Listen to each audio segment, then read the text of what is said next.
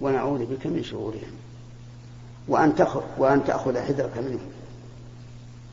أما مجرد الوهم فإن الأولى إحسان الظن بالمسلم. هذا هو الأصل. ما لم يوجد قرائن قوية تنقل عن هذا الأصل إلى إساءة الظن. لكن قد ثبت عن النبي عليه الصلاة والسلام أنه قال الأرواح جنود مجندة. فما تعارف منها أتلف وما تناكر منها اختلف. وهذا شيء يجد الإنسان في نفسه. آه، تلقى شخصا في السوق لا تعرفه ولا رأيته قبل ذلك أبدا فتجد نفسك تميل إليه وهو كذلك. لأن لأن الأرواح تآلفت وتعارفت وهذا أمر سري ما ندري عنه. وتلاقي بعض الناس لم تره من قبل ولم تجتمع به فتجد نفسك نافرة منه. كما أنه هو كذلك. وهذا شيء مجرب وواقع. لكن الأصل في المسلم السلامة. فإن وجدت قرائن تدل على أنه يريد الشر. إما من نظراته أو من حركاته أو ما أشبه ذلك فخذ حذرك منه. وادعو الله تعالى بما سمعت. اللهم إني أجعلك في نحره وأعوذ بك من شره. الشيخ أحسن الله إليك. إذا كان الإنسان في صلاة نافلة وهو يقرأ آه، طوال الصور فنسي بعض الآيات وأمامه مصحف فهل له أن يأخذ المصحف لكي يراجع ما, ما فاته من القراءة أم يقف عند آخر قراءة ويركع؟ نعم. لا بأس بهذا ولا هذا ما دام يصلي وحده نافلة فإنه إذا أشكل عليه آية والمصحف قريب منه فلا بأس أن يأخذه وينظر. لأن هذا لحاجة لحاجة ومصلحة تتعلق بالصلاة. ولا بأس أن يقطع القراءة ويركع لأنه أحيانا إذا ركع تذكر الآية التي نسيها. فلا بأس أن يركع ثم إن تذكرها فذلك, فذلك المطلوب وإن لم تذكرها قرأ بما تيسر له فضيلة الشيخ عفى الله عنه. ولو ولعلنا في هذا المقام آه، نذكر أحوال الحركات في الصلاة. الحركات في الصلاة الأصل فيها أنها مكروهة. لأن الإنسان واقف بين يدي الله عز وجل والله تعالى ينظر إليه ويعلم ما في قلبه ويسمع ما يقول. فلا تتحرك. لو وقفت عند ملك من الملوك لرأيت من الأدب أن لا تكثر العبث أمامه. فكيف وأنت بيد الله بين يدي الله عز وجل؟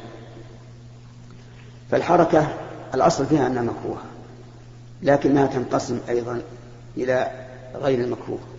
تكون مباحة تكون واجبة تكون مسنونة تكون محرمة. فهذه خمسة أحكام. تكون واجبة إذا توقف عليها صحة الصلاة. فالحركة واجبة. إذا توقف عليها صحة الصلاة صارت الحركة واجبة. مثال ذلك أتاك شخص وأنت تصلي إلى جهة ما وهو أعلم منك بالجهات فقال إن القبلة على يمينك. فالانحراف هنا الأخ. إيش حكم الانحراف؟ وش حكم الانحراف؟ واجب. لأنه لا يمكن استقبال القبلة لا تصح الصلاة إلا باستقبال القبلة. وقد علم المصلي الآن أنه إلى غير قبلة فيجب أن ينحرف.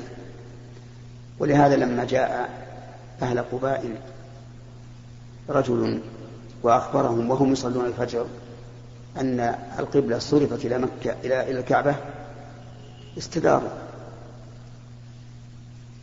فاستدبروا ما كانوا مستقبلين له في في الأول.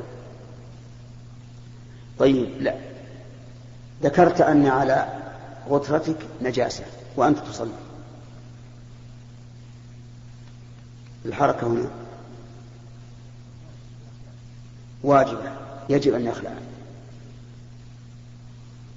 لأن النبي صلى الله عليه وآله وسلم لما أخبره جبريل أن في عليه قدرا خلعهما وهو يصلي. أشغلتك الحكة. أشغلتك.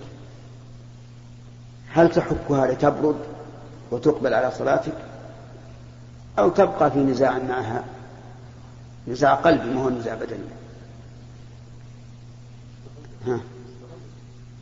أيهما أحسن؟ أحكها هو الأول. أحكها وتبرد. هذه الحركة إما مباحة وإما مستحبة. لأنها لكمال الصلاة. إن فرج أمامك فرجة في الصف. هل تتقدم إليها أو لا؟ أتقدم إليها. هذه حركة لكنها مستحبة لما فيها من سد الفرج وإتمام الصفوف. تكون الحركة مكروهة. نعم. إذا لم يكن لها سبب. مثل بعض الناس الآن تجدون يصلي يتحرك على الغطرة يصلح القلم يصلح الساعة. بعضهم ينظر إلى الساعة وهو يصلي. وبعضهم يكتب وهو يصلي. لعله يتذكر حاجة ذكرها في صلاته ويخشى أن ينساها مرة ثانية. فيكتبها لئلا لئلا ينسى. هذا عبث. عبث لا لا لا, لا داعي له. فتكون الحركة في هذا مكروهة. طيب. آه، سقطت أسرته وهو يصلي. لو مضى في صلاته لم يتأثر. لكن أحب أن يأخذها ويلبسها. له ذلك؟ نعم. له ذلك لأن هذا مباح. يعني عمل مباح. وإن كانت الصلاة تتم بدونها لكنه يحب أن يكون على أكمل ما يكون من اللباس. إذا الحركة تنقسم إلى خمسة أقسام.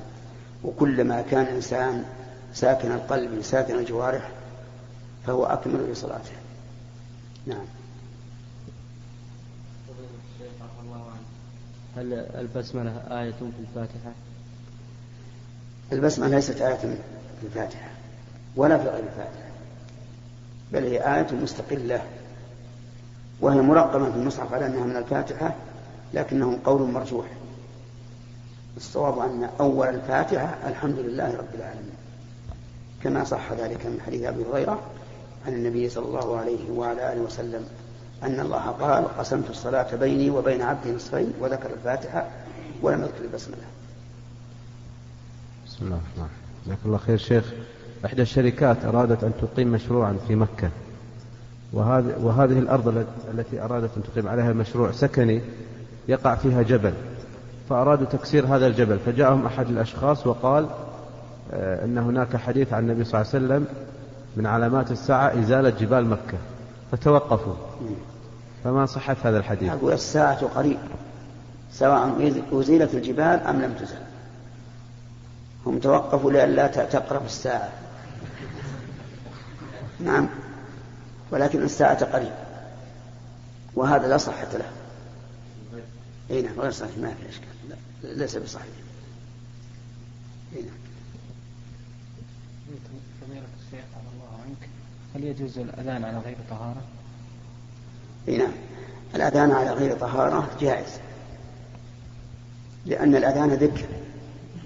وقد قالت عائشة رضي الله عنها كان النبي صلى الله عليه وعلى آله وسلم يذكر الله على كل أحيانه لكن إن كان الأذان في المسجد وهو جنوب فلا يؤذن في المسجد حتى يتوضأ لأن الجنوب لا يمكث في المسجد إلا بوضوء. نعم. بسم الله الحمد لله والصلاة والسلام على رسول الله. شيخ بارك الله فيك. بالنسبة للاستخارة هل تجوز للغير أن يستخير المرء لغيره قياسا على يعني دعاء الأخ لأخيه في دار غير ويكون الدعاء يعني؟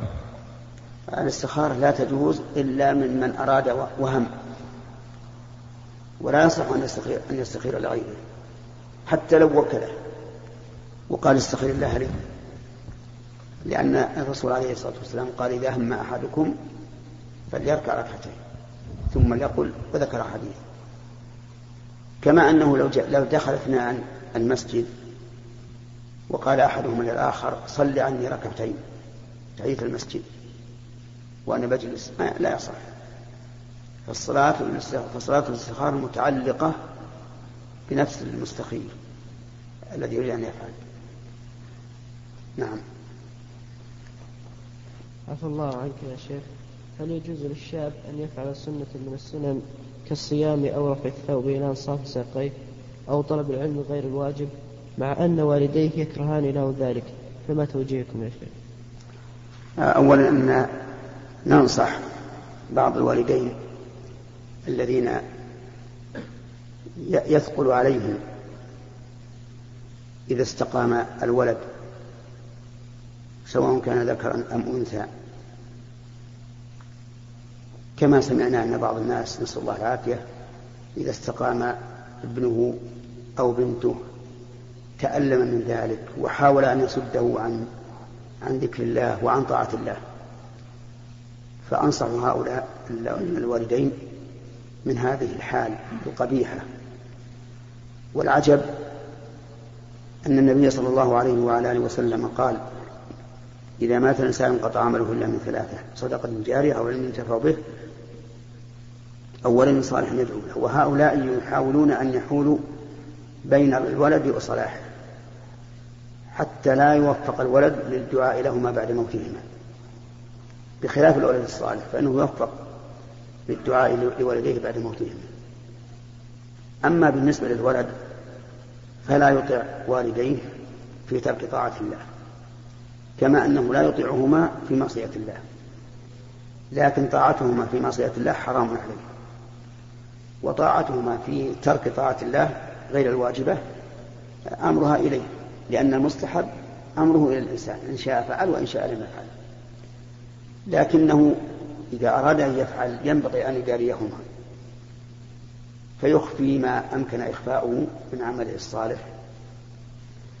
وأما ما يتعلق باللباس إلى نصف الساق فهذا أمره سهل. وأخبر الأخ أن اللباس إلى نصف الساق سنة وإلى ما تحت نصف الساق سنة. الممنوع أن يكون أسفل من الكعبين.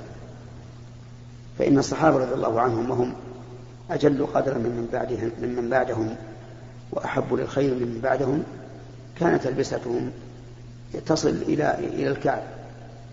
أو إلى ما فوقه يسيرا كما قال أبو بكر رضي الله عنه للنبي صلى الله عليه وسلم يا رسول الله إن أحد شق إزاري يسترخي علي إلا أن أتعاهده. وهذا يدل على أن على أن إزاره ينزل عن نصف ساقه. لأنه لو كان إلى نصف ساقه واسترخى إليه حتى يصل إلى الأرض لازم من ذلك إيش؟ انكشاف عورته من فوق. وهذا هو المعروف بين الصحابة. فإذا رأيت مثلا أن الناس يكرهون هذه اللبسة يعني لبس لنصف الساق أو أعلى وأنك لو لبست كما يلبس الناس في غير إسراف ولا مخيلة أدعى لقبول كلامك؟ الحمد لله. اترك هذا الذي تريد أن تفعله تأليفا للقلوب وقبولا لكلامك. ولهذا أجد الناس الآن تلين قلوبهم للناصح إذا كان لباسه على العادة لكنه ليس محرما أكثر مما تميل إلى الذين يرفعون لباسهم إلى نصف الساق أو أكثر. والإنسان قد يدع المستحب لحصول ما هو أفضل منه. هذا أرى أنه إذا قال له والداه نزل ثوبك إلى أسفل من الساق أرى أنه يطيعهما في هذا في هذه الحال لأن الكل سنة والحمد لله وكل عمل به الصحابة رضي الله عنهم. الشيخ الله عنه. اليوم دورة المياه صارت زي الغرف يا شيخ. عاد عاد. أقول الآن دورة المياه الحمامات صارت غرف في البيوت. صارت إيش؟ غرف. غرف؟ إيه. يحطون المقاصد جواتها. إيه. داخلها. نعم. وكان المتوضي هل يسمي يطلع للمسلم مرة ثانية ويتوضا وإلا كالمستأجرين نعم. يغير فيها نعم. واللي يبغى يغتسل فهم فهم فهم. يقول أن المراحيض الآن وهي محل قضاء الحاجة صارت في مكان الوضوء والغسل فهل يسمي في هذه الحال أو لا نقول إن سمى بلسانه فلا بأس وإن سمى بقلبه فهو أحسن يعني ينوي التسمية بالقلب بدون أن ينطق بها باللسان. وأن تعرف التسمية بالقلب. نعم.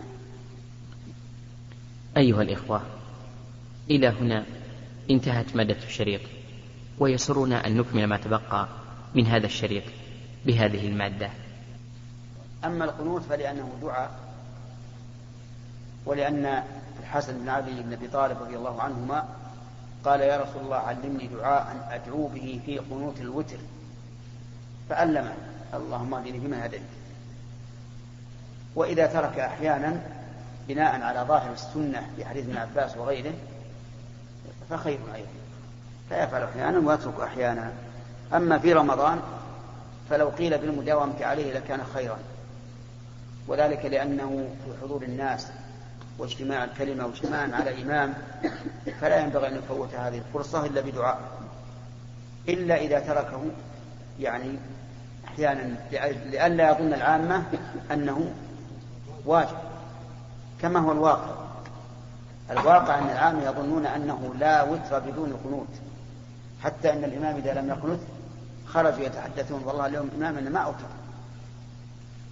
إمامنا ما أوتر بناء على أن القنوت هو الوتر. فينبغي أحيانا أن يدع الوتر آه، القنوت حتى يتبين للناس أنه ليس بشر. ويقول في قنوته ما روى الحسن بن علي؟ قال علمني رسول الله صلى الله عليه وسلم كلمات أقول, كلمات أقولهن في الوتر. اللهم اهدني فيمن هديت وعافني فيمن عافيت وتولني فيمن توليت وبارك لي فيما أعطيت وقني شر ما قضيت. إنك تقضي ولا يقضى عليك إنه لا يذل من واليت ولا يعز من عاديت. تباركت ربنا وتعاليت. رواه الترمذي. وقال لا نعرف عن النبي صلى الله عليه وسلم في القنوت شيئا أحسن من هذا. وعن علي قال كان الحديث علمه النبي صلى الله عليه اله وسلم الحسن بن علي حسن بن علي بن بنت الرسول. وقد قال الله وقد قال الرسول صلى الله عليه وعلى آله وسلم فيه إن ابني هذا سيد وسيصلح الله به بين فئتين من المسلمين. وهو أفضل من أخيه الحسين لأن الرسول وصفه بأنه سيد وقال في الحسن والحسين هما سيدا شباب أهل الجنة. جميعا. ثم إن الرسول أثنى عليه بأنه بأن الله سيصلح به بين فئتين والأمر كذلك. فإنه تنازل عن الخلافة لمعاوية رضي الله عنه. فحقنت بذلك دماء عظيمة كثيرة. علمه هذا الدعاء. اللهم اهدني فيمن هديت. قوله فيمن هديت هذه الجملة يراد بها التوسل إلى الله أي في جملة من هديت.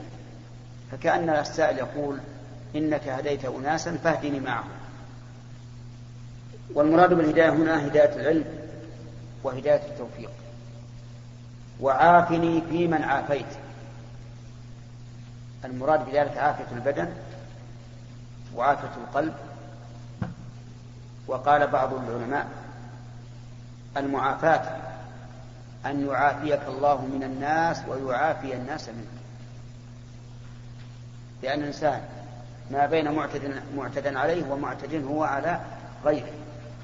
فإذا عافاه الله من أكل لحوم الناس وعافى الناس من أكل لحمه فهذه من العافية العظيمة. وتولني فيمن توليت أي الولايتين العامة والخاصة الخاصة. لأن الولايات العامة لكل أحد. حتى الكفار الله وليهم كما قال تعالى ثم ردوا إلى الله مولاهم الحق. وبارك لي فيما أعطيت فيما أعطيت من المال أو من المال والعلم منهما جميعا. بارك لي بما أعطيت من المال وفيما أعطيت من العلم. وقني شر ما قضيت ولا قضيت؟ قضيت. قضيت. وما هنا اسم موصول. وليس ولا تصح أن تكون مصدرية. لأنك لو قدرتها مصدرية لكان المعنى شر قضائك وحينئذ يحتاج إلى تأويل. أما إذا جعلناها اسما موصولا صار المعنى وقني شر الذي قضيته. فيكون الشر في المقضي وليس في القضاء.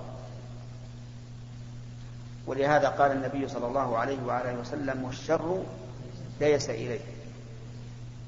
فالشر في المقضي وليس في قضاء الله. أما قضاء الله الذي هو قضاء أي فعله وتقديره فهو خير.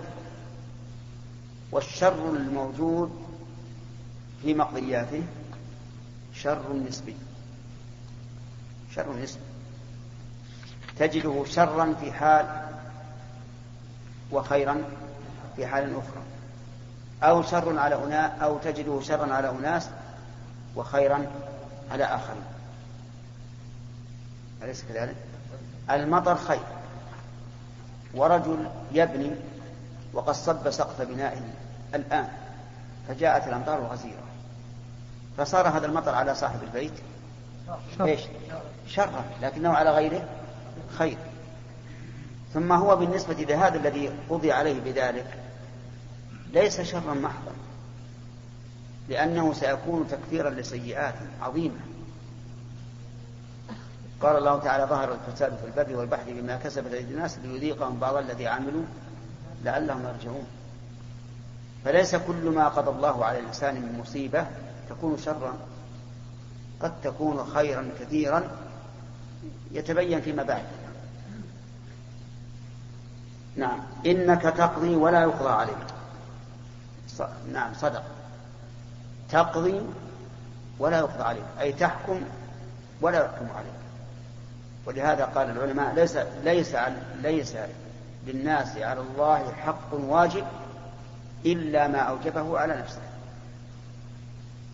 وفي ذلك يقول ابن القيم رحمه الله ما للعباد عليه حق واجب هو أوجب الأجر العظيم الشان. كلا ولا عمل لديه ضائع إن كان بالإخلاص والإحسان إن عذبوا فبعدله أو نعموا فبفضله والفضل للمنان. طيب إنه إنه لا يذل من وليت ولا يعز من عديت. من كان الله وليه فهو العزيز ولا يمكن أن يذل. أبدا. قال عبد الله بن أبي لئن رجعنا إلى المدينة ليخرجن الأعز منها الأذل. يريد بالأعز نفسه وبالأذل رسول الله صلى الله عليه وعلى آله وسلم. فقال الله تعالى نسلم ذلك أن يخرج الأعز الأذل لكن من هو الأعز؟ اقرأ اللي بعده. مباشرة. ولله العزة ولرسوله وللمؤمنين. ولم يقل ورسول الله الأعز قال لله العزة ولرسوله وللمؤمنين. وأنت يا ابن أبي مالك عزة. لو قال والأعز و و والأعز رسول الله والمؤمنون لفهم أن لابن أبي عزة وليس كذلك. المهم أن من والاه الله فلا ذل له. ولا يعز من عاديت. صحيح. من عاده الله فلا عز له. ولا يرد على هذا ما يحصل أحيانا من انتصار الكفار على المسلمين لأن هذا استدراج وانتصار مؤقت. وله سبب من المؤمنين ليكون مصيبة لهم يطهرهم. كالذي حصل في غزوة أحد. ولهذا قال أبو سفيان يوم بيوم, بيوم بدر والحرب سجال لم يظن أن وراء ذلك من حكمة الله ما يخفى عليه وعلى أمثاله. فالحاصل أنه أن من عادى الله فلا عز له. وما يحصل أحيانا من انتصار الكفار على المسلمين فهو استدراج وامتحان وتطهير للمؤمنين وحكم عظيمة له كما ذكر الله تعالى ذلك في سورة آل عمران. تباركت ربنا وتعاليت. تباركت أي عظمت بركاته وكثرت خيراته. وتعاليت أي ترفعت عن كل نقص وعن كل سوء ومن ذلك أيضا علوه بذاته سبحانه وتعالى. والله أعلم. الخبث تظهر منه البشرة هل يمسح أو لا يمسح؟ الجواب يمسح. السؤال الثاني هل هناك فرق بين الجن والإنس من حيث العبادات من صلاة وصوم؟ وإذا كان وأذكار إلى آخره. عبد الغفور زاهد. نعم. من العلماء من يقول إنه لا فرق بين الجن والإنس لأن النبي صلى الله عليه وعلى آله وسلم أرسل إلى الجميع. ولم نجد في شريعته تفريقا بين ما يكلف به الإنس وما يكلف به الجن. والأصل التساوي. ومن العلماء من يقول لا لا يتساوى الإنس والجن في التكليف لأننا نجد أن أن الإنس أنفسهم يختلفون في التكليف فالفقير ليس عليه زكاة والذي لا يستطيع الحج ليس عليه حج والذي لا يستطيع القيام في الفريضة يصلي جالسا وهلم جرا؟ فإذا كان هذا الاختلاف في الحقيقة فإذا كان هذا الاختلاف في الإنس نظرا لاختلاف أحوالهم فالاختلاف بين الجن والإنس من باب أولى لأن الجن يختلفون عن الإنس في الحد والحقيقة وفي كل شيء. وهذا الأخير اختيار شيخ الإسلام ابن تيمية رحمه الله. وأنتم تعلمون أن الجن يأكلون ويشربون. فإن الشيطان يأكل بشماله ويشرب بشماله وأنهم يتزوجون أيضا. وما دمنا والحمد لله لسنا بالمكلفين فيهم فسواء كانوا موافقين لنا في في في, التكليف أم لم يوافقوا لكن إن نظرنا إلى التعليل الأول وهو أن الشريعة جاءت للجميع ولم يرد عن النبي صلى الله عليه وسلم تفريط قلنا الأصل التساوي. وإذا نظرنا إلى المعنى قلنا لا بد من اختلاف. وكون ذلك لم ينقل يعني كون التكاليف التي كلف بها الجن لم تنقل إلينا لأننا لسنا بحاجة إليها. فلذلك لم لم يخبرنا عنه النبي عليه الصلاة والسلام. نعم. يقول هذا آدم محمد. ما رأيكم في من دخل المسجد قبل الأذان بخمس دقائق أو أقل؟ هل يصلي تحية المسجد أو ينتظر حتى تغرب الشمس علما بأن الشمس تغرب بين قرني الشيطان وقد نهينا عن الصلاة في ذلك الوقت. أفيدونا؟ أثابكم الله. القاعدة التي دلت عليها النصوص أن ما كان له سبب فإنه يفعل حتى في أوقات النهي حتى في أوقات النهي الضيقة هذا هو القول الراجح. وعلى هذا فإذا دخلت المسجد وقد بقي خمس دقائق على غروب الشمس فصلي ولا حرج. أيها الإخوة في ختام هذه المادة نسأل الله أن نلقاكم في لقاءات